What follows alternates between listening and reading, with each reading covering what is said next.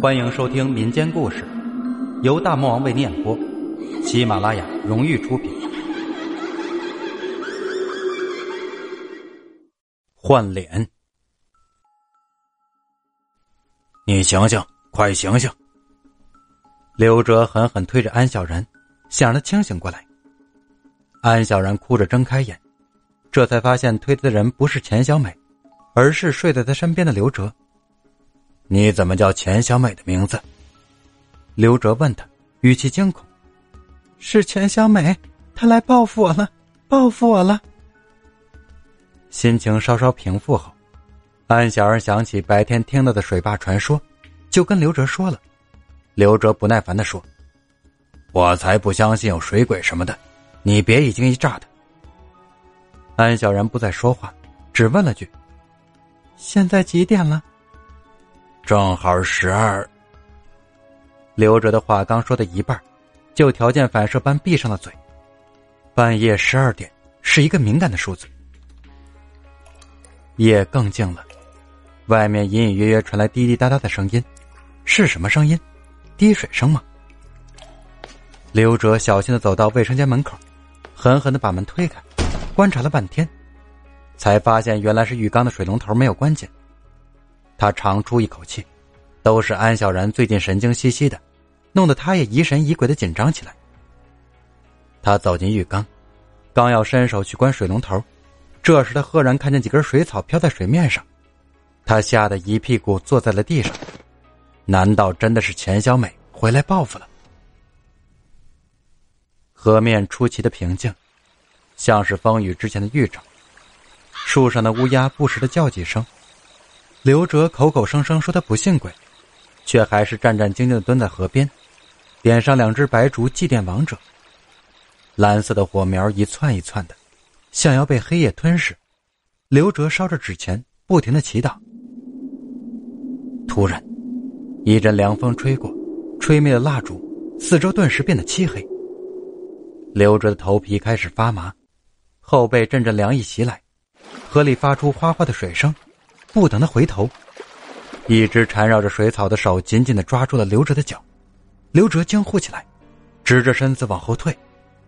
一番拉扯后，他终于挣脱了那双手，头也不回的往家跑。第二天，刘哲终于听信安小然的话，让安小然悄悄的去城东头请了一个神婆回家。安小然和刘哲并排坐在沙发上，看着神婆在家里上蹿下跳。神婆手里抓着一把米，嘴里不停的说着什么。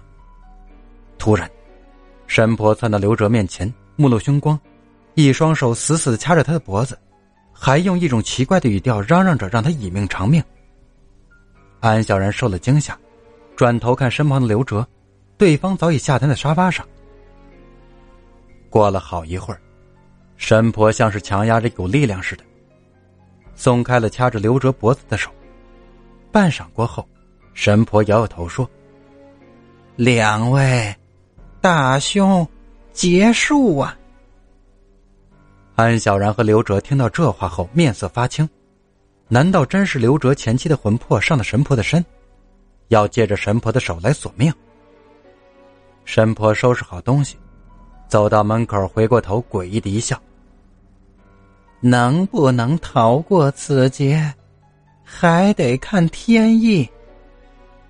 刘哲马上追问：“何为天意？”神婆摇摇头，只留下一个神秘的背影给他们。有钱人大都迷信，刘哲家里请人做法的事儿传了出来，这事儿惊动了不少左邻右舍。那天，刘姐带着几个邻居找到刘哲，劝刘哲给钱小美造一个空坟。清明死祭的时候去上上香。起初刘哲不肯，如果建空坟，多舌之人肯定会借此机会说他有问题。后来受不住刘姐几次登门游说，说建空坟才能证明他爱妻之切等等大义之词，他才勉强同意了。他在陵园买下一块向阳的墓地，他对着空坟说：“亲爱的，别总在阴暗处躲着。”偷窥我现在的生活。刻好碑文后，刘哲亲自把钱小美生前的照片贴上去。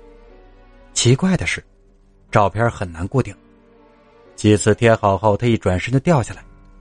刘哲有些害怕，他再一次固定好位置后，狠狠的拍了几下，照片这才没有掉下来。